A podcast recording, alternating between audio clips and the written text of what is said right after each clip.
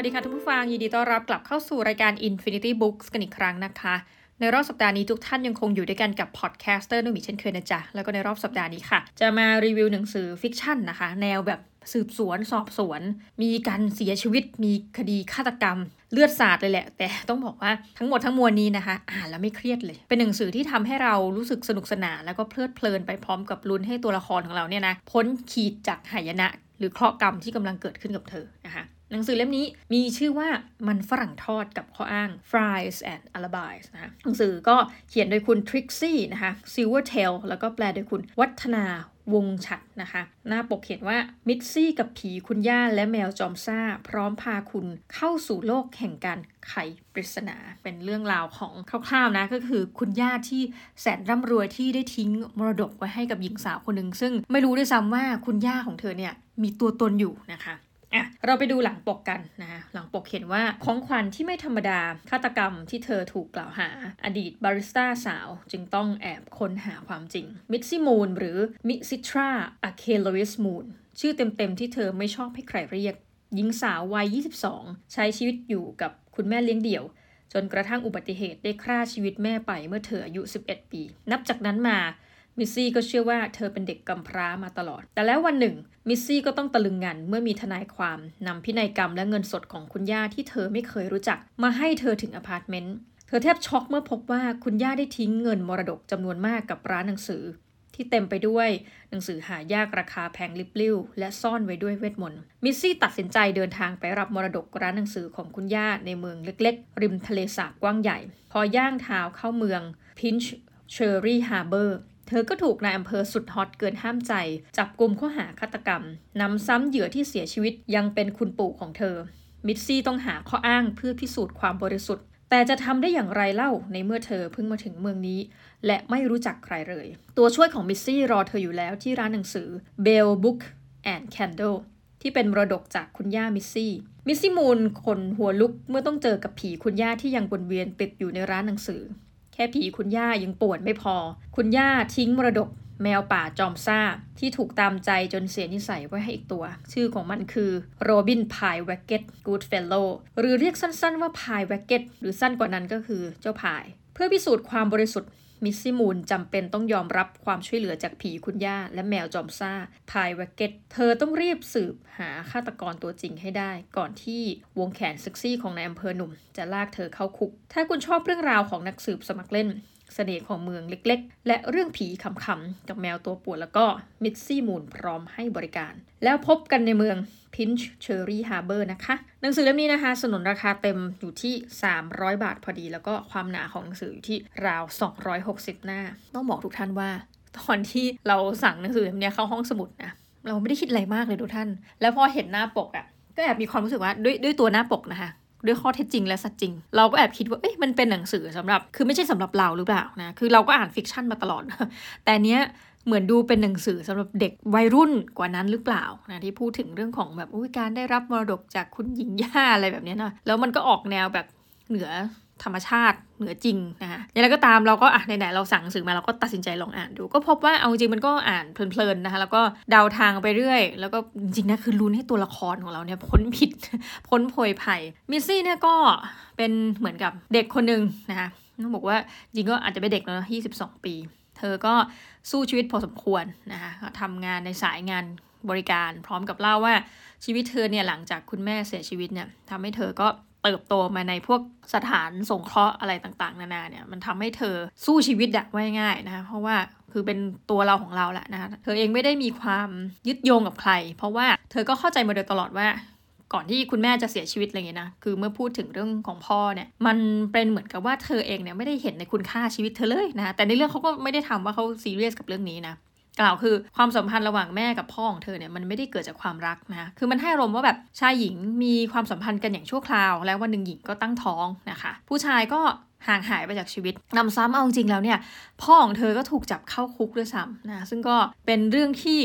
เธอเองก็ไม่ได้รู้สึกว่าอ้าวถ้าอย่างนี้ก็เหมือนเราก็ไม่มีใครเนาะพ่อถูกจับเข้าคุกเป็นระยะเวลาที่ยาวนานนะในข้อหาที่ว่าเหมือนกับไปปล้นธนาคารโอ้โหไม่ใช่เรื่องมงคลเลยนะ คือปล้นเสร็จปุ๊บมันก็มีคนที่เสียชีวิตนะก็เลยทำให้พ่อเธอถูกกล่าวหาเหมือนกับซ้ำสองคดีอะทั้งแบบการปล้นทรัพย์ชิงทรัพย์อะไรว่าไปแล้วก็คดีฆาตกรรมนะคะอย่างจงใจนะไม่ได้แบบฆ่าโดยประมาทเนาะไปไปมาๆเนี่ยชีวิตของเธอก็เล่าให้ฟังว่าด้วยความปากกัดตีนถีบของเธอเนี่ยนะ เธอก็ทำงานไป คือจริงๆ ชีวิตเธอดูไม่ได้ทุกข์มากนะ แต่ว่าสำหรับเราเราก็รู้สึกว่ามีคุณภาพชีวิตที่ไม่ค่อยโอเคเนาะ มีทั้งหนี้นะเขาก็จะไล่เธอออกจากที่พัก เธอค้างชำระนะคะการงานที่เธอทำก็มันเป็นงานบริการที่มันก็ไม่ได้มีความมั่นคงนะพร้อมที่จะแบบ ถูกหลุดออกจากระบบได้ตลอดเวลานะจนกระทั่งวันหนึ่งเนี่ยคือชีวิตมันกำลังเริ่มไปทางตันแล้วล่ะเอาจริงคือมีทั้งหนี้มีทั้งชีวิตที่แบบเออไม่รู้จะไปไหน แล้วมันก็อยู่ไปแบบเหมือนวันๆนะคะคือเปรียบเสมือนคนหาเช้ากินค่ำเลย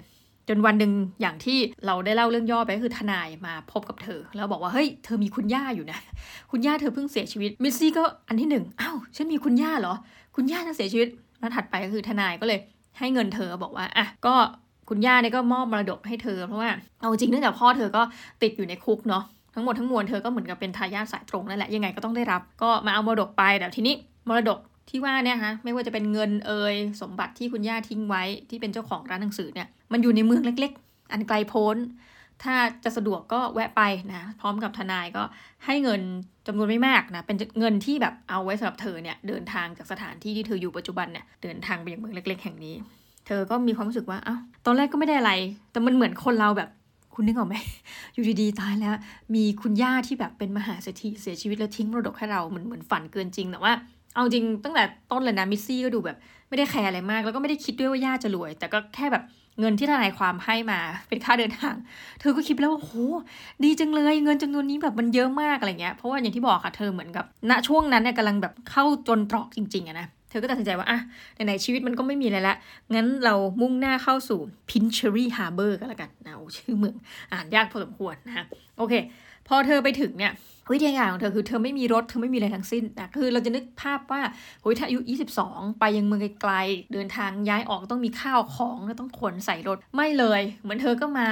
นั่นแหละนั่งเหมือนกับนั่งรถทัวร์มานะคะ เราก็นึกถึงพวกรถทัวร์ปงชึ่งอะนั่งมาแล้วรถก็มาจอดตั้งแต่เช้านะคะ เธอก็เดินเข้าเมืองมาแบบงงๆ คือเมืองที่ว่าเนี้มันไม่มีอะไรเลยนะคะแต่มันก็มีร้านอาหารคือแบบมันทำให้เรานึกภาพว่าไอ้หนังสือเล่มนี้มันเหมือนพาเราย้อนไปยุคแบบ 1960 1970ที่จะมีร้านอาหารที่คุณดูไหมร้านอาหารอเมริกันอเมริกันที่เข้าไปแล้วมันก็จะมีเคาน์เตอร์ที่นั่งอยู่ แล้วก็มีที่นั่งแบบทั่วไปเนาะแล้วคุณก็สามารถสั่งอาหารประเภทพวก junk food พวกแฮมเบอร์เกอร์ชีสเบอร์เกอร์อะไรแบบนี้ได้นะมิสซี่มูนก็คือโอ้ตายละเข้าไปที่ร้านนี้นะปรากฏว่าพอเข้าไปเธอก็เหมือนกับว่าเอ๊ะ เจอคนที่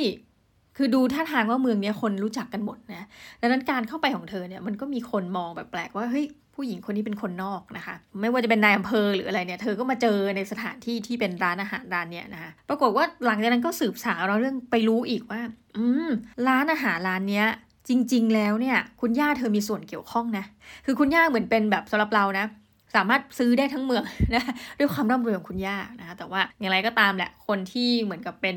เจ้าของร้านตอนเนี้ยเป็นคนที่เเคยเป็นกิ๊กกับคุณย่าเธอ เราไม่รู้ควรจะใช้คำว่าอะไรเด็ดแต่ว่ามิซี่มูเนี่ยต้องชอบย่าเธอแน่ๆ ถ้ายังมีชีวิตอยู่แต่เสียดายไม่ได้เจอกันเพราะย่าเธอ มีแฟนเยอะมากนะคะ แล้วก็เปลี่ยนแฟนแต่ว่า แม้กระทั่งการจบความสัมพันธ์กับแฟนคนนี้นะแล้วซึ่ง ในภายหลังเขาก็ยังอยู่ในเมืองเดียวกัน แล้วก็เปิดร้านอาหารเขาก็ยังดูมีความเหมือนกับระลึกถึงคุณย่าในทิศทางที่ดีอะนะทำให้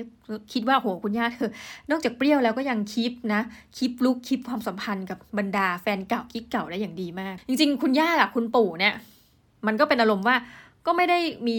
ความสัมพันธ์ใด ๆ ร่วมกันเนาะเพราะคุณปู่เองก็เหมือนแบบ อะมีแฟนใหม่อะไรแบบนี้เช่นกัน คือมันก็จะงงๆนะในความสัมพันธ์แบบเอางี้แล้วกันในศตวรรษที่ 11 ทีนี้พอมาถึงเรื่องราวของร้านอาหารร้านนี้ซึ่งตอนหลังเนี่ยมันจะกลายเป็นว่าถ้าเรื่องนี้ทำเป็นภาพยนตร์นะมันจะมีซีนอยู่ไม่กี่ฉากเพราะเมืองขนาดเล็กเนาะเราคิดว่าจะเป็นภาพยนตร์แบบเออแนวแบบเขาเรียกว่า budget เนาะคือราคาแบบไม่ต้องใช้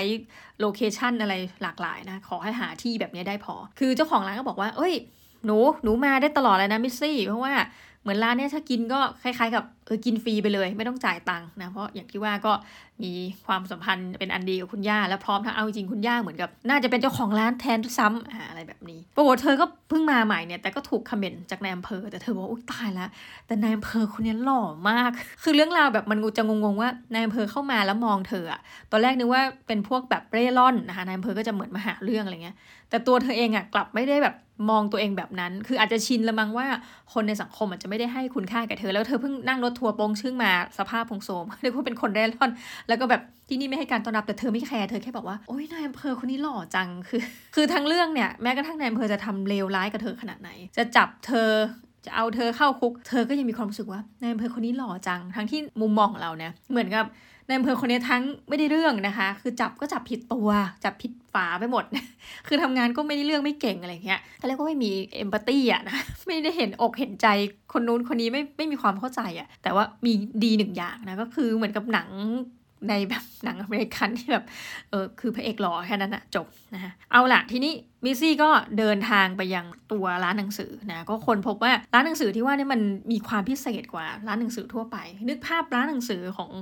สหรัฐอเมริกาถ้าปัจจุบันนี้เออไม่ได้เข้าร้านหนังสืออเมริกานานแล้วเพราะว่าไม่ได้ไปนานแล้วก็สมัยก่อนจะมีร้านแบบขนาดใหญ่ แข่งกันที่ขนาดเนาะอย่างเช่นแบบชื่อ Barnes and Nobles นะคะเออก็ จะนึกจำได้เลยว่าโหมันจะมีแบบอย่างน้อยสองชั้นขึ้นไป แล้วก็เข้าไปดูแล้วหนังสือมันเยอะมากจนเราคิดว่าเราจะอ่านชาตินี้ยังไงหมดใน Barnes & Noble สิ่งเงี้ยหลังๆไอ้สภาพของร้านหนังสือมันก็ถดถอยลงแต่มีร้าน Amazon นะคะแต่ด้วยอะไรก็ไม่รู้แหละ เมืองนี้ก็คืออยู่นอกเหนือกาลเวลาก็ยังเป็นร้านหนังสือ ซึ่ง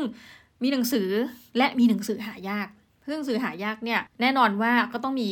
การได้รับการเอาใจใส่และดูแล เพราะว่ามันอาจจะมีคนมาขโมยหนังสือหายากเหล่านี้ ซึ่งส่วนตัวเนี่ยแอบเมาส์ต่อทุกท่านแม้จะไม่ได้ไปร้านหนังสือที่อเมริกานานแล้ว แต่เราเคยไปร้านหนังสืออันหนึ่งที่แบบจำชื่อไม่ได้นะ แต่ว่ามันดังมากในเขาบอกนิวยอร์กนะต้องไปดูร้านนี้ เราก็แบบค้นหาไปเสร็จแล้วก็ไป เพราะว่าร้านเนี้ยมันเป็นร้านที่แบบเหมือน independent bookstore นะร้านหนังสืออิสระ แล้วเขาก็มีทั้งหนังสือทั่วไป แล้วก็หนังสือหายากแบบนี้แหละ เราก็จะเห็นภาพแล้วขอเล่าให้ฟังว่า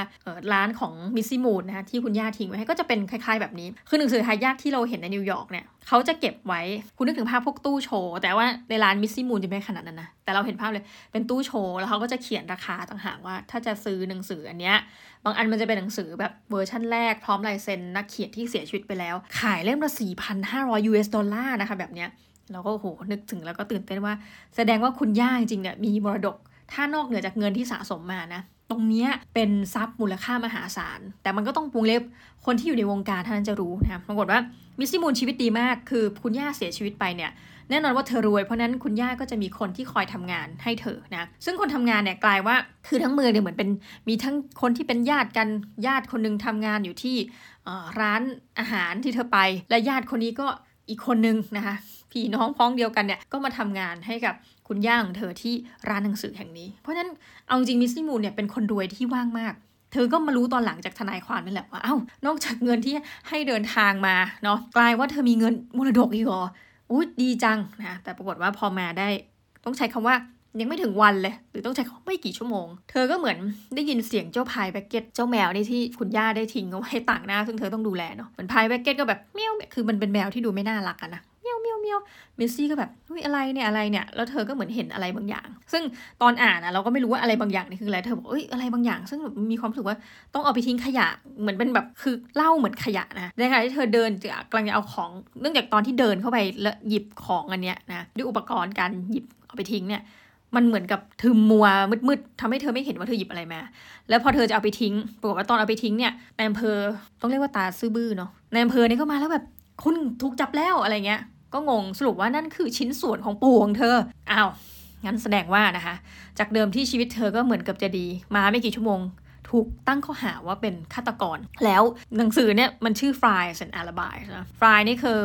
มิสซี่มูนเนี่ยชอบไปกินเบอร์เกอร์ร้านนั้นเนาะและเบอร์เกอร์ต้องใส่ fries ด้วยนะคะ และ Alibis เนี่ยคือเอาจริงเธอไม่มีคนที่จะเป็นพยานรู้เห็นให้เธอ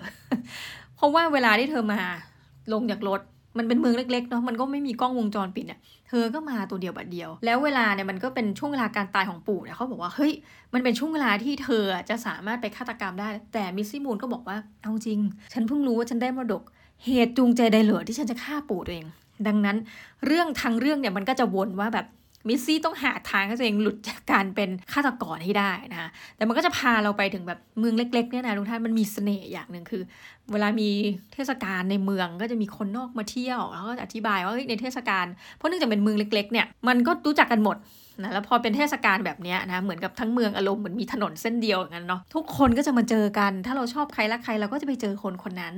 ทีนี้เล่ามาทั้งหมดอย่าลืมว่ามีผีคุณย่าด้วย อยู่ดีๆผีคุณย่าก็โผล่มา ซึ่งในเรื่องเนี่ยมิสซี่มูนก็แบบฉันดีใจมากนะที่ฉันแบบว่าไม่กรี๊ดจนสลบและเสียชีวิตตามคุณย่าฉันไปเนาะแต่คุณย่าก็จะมาเพื่อที่จะแบบมาเล่าเรื่องนู้นเรื่องนี้ให้มิสซี่มูนฟัง แต่แปลกมากเธอเป็นผี แต่เธอก็ไม่ได้บอกหรือบอกไม่ได้ก็ไม่รู้ว่าใครที่เป็นฆาตกรฆ่าคุณปู่ของเธอ แต่เพียงเธอทิ้งครูให้ว่าเฮ้ยคุณปู่เธอมีความสัมพันธ์กับผู้หญิงคนนี้ผู้หญิงคนนี้มันร้ายฉันว่ามันนั่นแหละเป็นฆาตกร แต่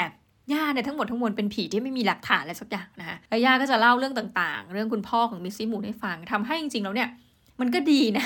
คือมันน่ากลัว มิสซี่มูนก็บ่นย่าว่าย่าอย่ามาโผล่แบบนี้ หรือย่าอย่ามาโผล่ล้อแบบนี้ หนูกลัวอะไรเงี้ยนะ ย่าก็จะแบบเหมือนกับบางทีก็ฟังเธอมั่งไม่ฟังมั่งก็มาโผล่เหมือนที่อยากจะโผล่นะ แต่มันทำให้ เอาจริงมิสซี่มูนเองก็จากเดิมที่เธอไม่รู้จักใคร ตอนนี้เธอก็อุ่นใจว่าอย่างน้อยเธอมีคุณย่าซึ่งเป็นผีที่พร้อมจะดูแลเธอ วงเล็บ อยู่บ้างนะคะเรื่องราวก็คือกลายว่ามิสซี่มูนก็ต้องไปสืบไปหากิ๊กไปหาแฟนของปู่ของเธอ แล้วก็ค้นพบว่าเฮ้ยปู่เธอที่มีแฟนเนี่ยนะแฟนอาจจะแบบไม่ซื่อกับปู่เธอหรือเปล่า อาจจะมีกิ๊กที่อื่นอีกหรือเปล่า ก็ก่อให้เกิดความสงสัยมึงมิสซี่มูนก็ปลอมตัวไปไม่เนียนเพราะอย่างว่าเมืองนี้มันคนน้อยอะในที่สุดคนที่เป็นแฟนของปู่เนี่ยก็รู้จนได้ว่าอ้าว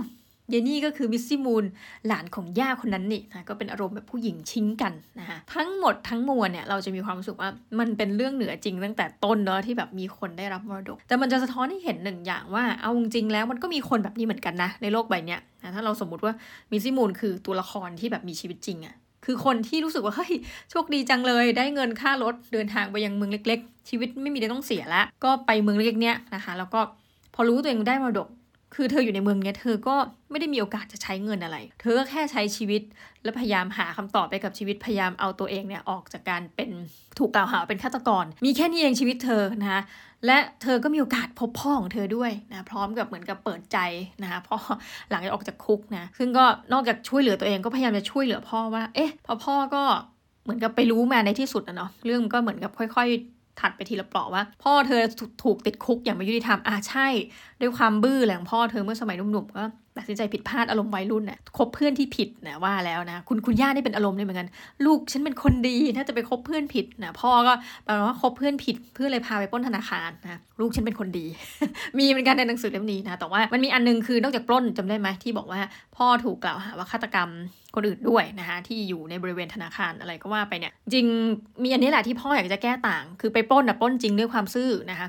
ซื่อหรือซื่อบื้อหรือว่าไม่รู้คิดชอบชั่วดีไม่ได้เนี่ย แต่ว่าเขาไม่ได้ฆ่าใครอะ่ะ แล้วตรงนี้มันเป็นชนักติดหลังเขาที่เขารู้สึกว่าทำไมเขาต้องมารู้สึกผิด หรือว่าสังคมได้ตาหน้าเขาดังนั้นมิสซี่มูนในกำลังทำภารกิจที่ยิ่งใหญ่คือนอกจากช่วยเหลือ ให้ตัวเองพ้นจากข้อกล่าวหา ยังจะต้องช่วยคุณพ่ออีกนะคะ โอเคเรื่องราวเนี้ยนะหลายท่านเราคิดว่าท่านก็ถึงเวลาแบบโอ้หนังสือเล่มนี้มันดูสนุกสนานมันต้องจบดีแน่นอน แต่ว่าอยากจะให้ท่านลุ้นกันไปอีกสักนิดเดาไปสักนิดว่าใครเป็นฆาตกรกันแล้วกันนะ และเรื่องราวมันจะจบอย่างไร